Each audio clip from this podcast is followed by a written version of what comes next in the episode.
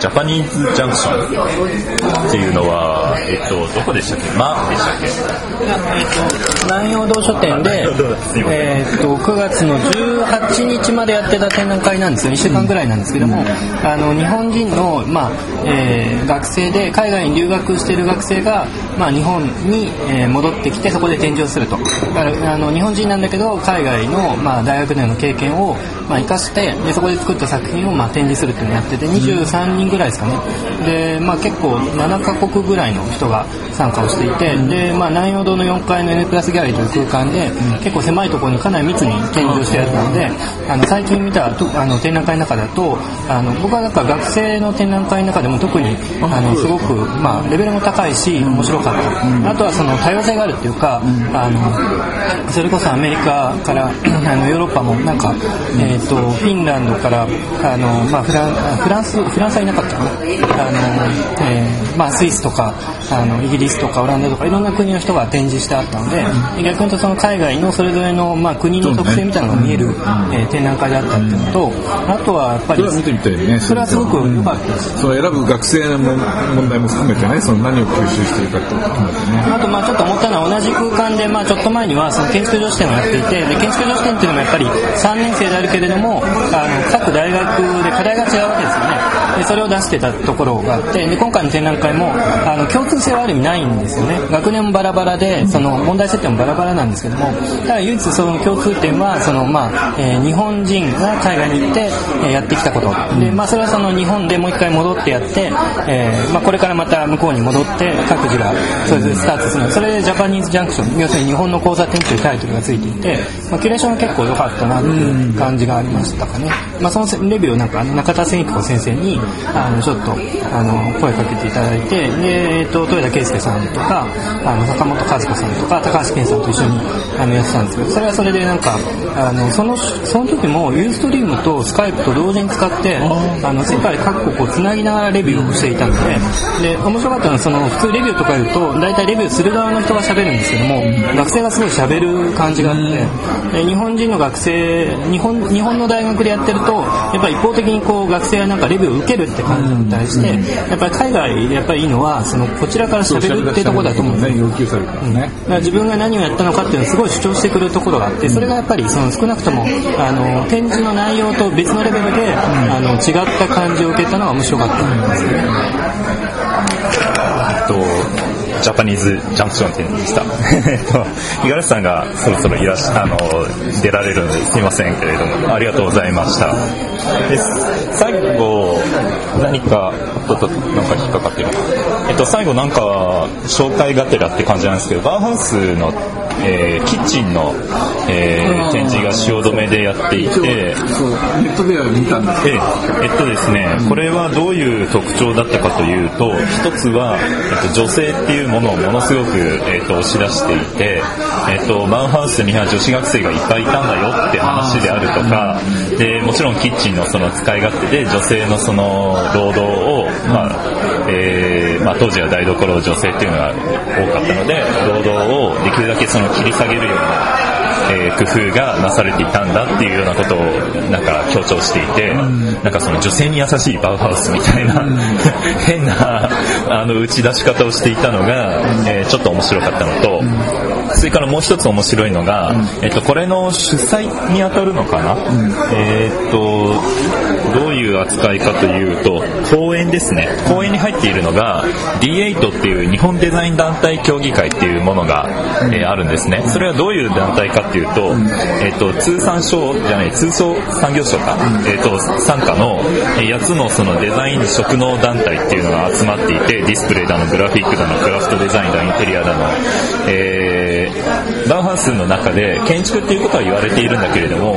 建築の外形というよりかはインテリア中心だったり、中にある、えー、調度品であるとか、えー、物のデザインとか、えー、そういったものが基本的には中心になっているので、えーえーまあ、そういう点では建築展っていう風に思って建築の人が行って、えっと、期待通りっていう感じの展示ではないはずなんですけれども、ただ台所に一分の一模型があったりとか、そういう点では面白いっていう、あのー、バーハウスって言うとトム・ウルフがね、そのバーハウスからなんかって無断建築批判をやってやってるけど、そこにあるのはつまりなんていうか、ね、生活者としての建築ではないっていうような批判の視点があったと思うから、逆にそのバウハウスが実はそういうふうにこう女性に優しくて実際の生活世界っていうか人間の生活世界を重視した、あるいはそれをまあそのよりより快適に、まあ合理的って言葉はまずいけど、まずいっていうのはその合理的にするっていうのはなんか大切なものを打ち消してるようだけど、そうじゃなくて人間が生きるっていうことのその大切さをよりよりこう増幅するっていうか、より組み上げていく構造をキッチンっていう、まあキッチンってやっぱりその僕も家を一軒だけど建ててるから、キッチンを組み立てるってやっぱりすごく重要なんですよね。実際僕たちはそのいろいろなことがあっても食べるってことがものすごく重要で、僕なんか食べることも大切すぎて太っちゃうっていうまずいことがあるからそういう意味ではね、バウハウスと食、食がくっつくっていうのはそうですね、うん、興味深いですね。で、なんで今 ディーエイト って話をしたかっていうと、実は銀座で三木牟島ホールで、えっと、にじゅうはちにちまでなんで結構もうすぐじゃねないかなって思うんですけど、うん、えっと、ろくじゅうねんだいのデザインとぜろぜろねんだいのデザインをぶつけるっていう、えっと、展示を、これは、えっと、本物はあんまりなくて、うん、まあ、写真とか、まあ、ポスターは本物着てますけれども、例えばあのゼロ系新幹線なんか本物持ってこれるわけないんで、まあ、そういうものは写真とか画像とかで済ませているんですけれども、まあ、狭い中でろくじゅうねんだいもぜろぜろねんだいもななじゅうなんてんだからが、えー、揃っているっていう、えー、ことをやっていて、企画的には面白いですね。で、この ディーエイト って今何をやってるのかって、つまりそのデザインミュージアムについてあの向けて動いているようなんですね。で、その例えばにじゅういち、にじゅういちとは違うってことですか。そうですね、うん、で、その建築博物館の構想も今、まあ、国史館で南さんが今建築博物館仮設の、えー、構想っていうのをやってますけれども、もともとあのニューヨーク近代美術館っていうのはあのミュージデザインの収集っていうのはすごく積極的にやってきて、うん、そのつまりモダンアートの根幹にデザインの重視っていうのはあるわけですよね。だから今日におけるこうアートとデザインの遺伝子が変わったっていうような、そのそういう主張っていうのは実はもともと存在するわけですよね。だから日本はそういう意味ではデザインなり建築のミュージアムをきちっとこう、まあ、作ってところがちょっと難しいのが、この ディーエイト っていうのは通産省で、うん、建築は国交省なんで、えー、とちょっと厳しいところがあるっていうところが、うん、まあ、建築博物館とデザインミュージアムでなかなかその共同できないっていうようなことがどうやらあるらしいです、うん。それから、まあ、こ, のこういうところなんかどうなんだろうな、建築の人が乗り越えてくれほしいななんて思ったりするんですけど、うん、えっと、それは、えっと、そのバウハウスななぜろろくですね、田中淳なんかも田中淳先生なんかも書いているので、うん、えー、っとまあ、行ってみて買うと、まあ、読めるということになってます。それからさっきちょっと出てきた白井誠一さんですけど、えっと、ついこの前東京造形大学ってあの八王子の方の大学ですけど、あそこに白井誠一さんの作った美術館があって、その造形大の中に僕美術館行ってますよ。行きました、うん、あそこで白井誠一さんの展示をやってたんですよ。えー、っとあれは夏学期の頃だったと思うんですけれども、あの玉美の会にちょっと見たんですけれども、なんか半分ぐらいが図書図書じゃない、ごめんなさい、書道と、えーと、想定の仕事が半分で、建築の方が半分っていう、なんか割合としてはちょっと妙な。書道とか図書をやって、そうです。デザインやってらっしゃる。はい。竣工新書の アールシー っていうあのマークとか、あの緑の表紙とかは平井さんのデザインらしいんですよ。で、そういう総合的には僕見てないので。で、そのなんか結構端正なローマン体を使ったレタリングと、ものすごく肉太な書道がなんか同じ人間がやったのかっていうのはちょっとわからないような。僕はあの立教大学の大学院でもあの書道とそれからそのカリグラフィーの授業をやってるんですけども、まああのまあ、簡単に言えばそのスティーブ・ジョブズですね、あのマックを作ったスティーブ・ジョブズっていうのは実はカリグラフィーをやってきて、そうなんです。そうですよ、カリグラフィーを大学で学んだってことはものすごいスティーブ・ジョブズの大きな背景なんです。だからあのコンピューターの中にたくさんのあの、えー、フォントを入れてるっていうのは、それはスティーブ・ジョブズの有名なあの、えー演説があるんですけど、 そ, その中でもはっきり出てきてて、今いかにいかにだから現象的なね、まあ彦坂的に言えば東洋芸術の根幹というのは中国における書道が芸術になるということの、つまり芸術になる最初は書道なんですけど、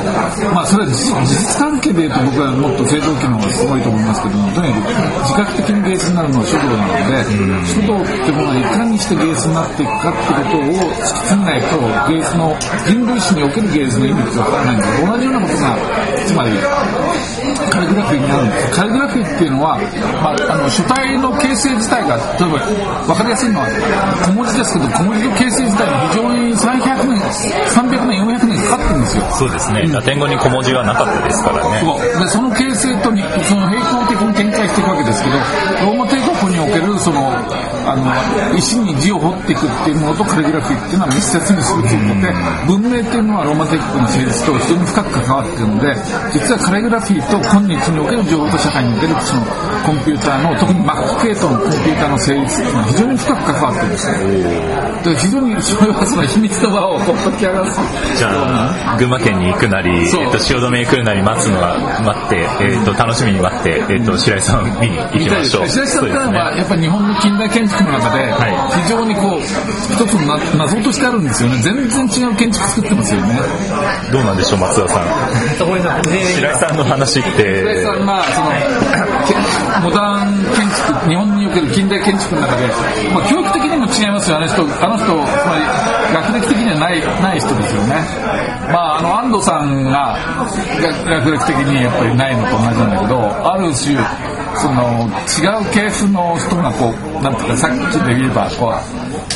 歴史的には一種の破綻っていうか、こうノイズとして出現するわけですね。その安藤さんもそうだと思うけど、白井さんもそうだと思うんですけど、そういう面白さってありますよね。だから実際にあの、えー、清澤さんだっけ、清澤さんの美術館を僕見に行って、うん、驚愕すべき美しさですけどね。あ、その静岡のどこでしたっけ。えー、沼津だか一緒に動いてるんだけど一緒に見なかったですかね。あ、浜松山さんと一緒に見たと思うんだけど、僕はあの途中でツアーがふたつに割れたの で, あそうなんですか。車の関係で割れて 見, 見に行った人と見に行かない人がいて、それで閉まってるのを無理やり開けてもらってみたんですいやすごいですよ、すごいです。もう規模の大きさもあの小東町の小東美術館、うん、もうあれも石田さんだと思いますけど、あれは全然大きいですから本当に驚くべきもので、あのー、なんていうかな、いわゆるモダンの建築の性質とは別のモダニズムの性質というか、僕は佐世保の神話銀行は見たことがあるんですけれども、あれはなんか本当に中にコンピューター収まってるのかしらって思うような建物 で, でただ意外に結構周りに建物とかちょっと商店街がわさわさあるような場所なんで、うんとなかなか写真が撮りにくいとか、あと本店の方は営業してるので入り、えっと、例えば閉まってると入りにくいし、営業してるとそういう感じで見られないしっていうようなところがあって、そういう点では美術館っていいかもしれないんで、ちょっと静岡に今度行ってみようかなと思います。というわけでなんか日曜美術館みたいな収録になりましたけれども、えー、終わりにします。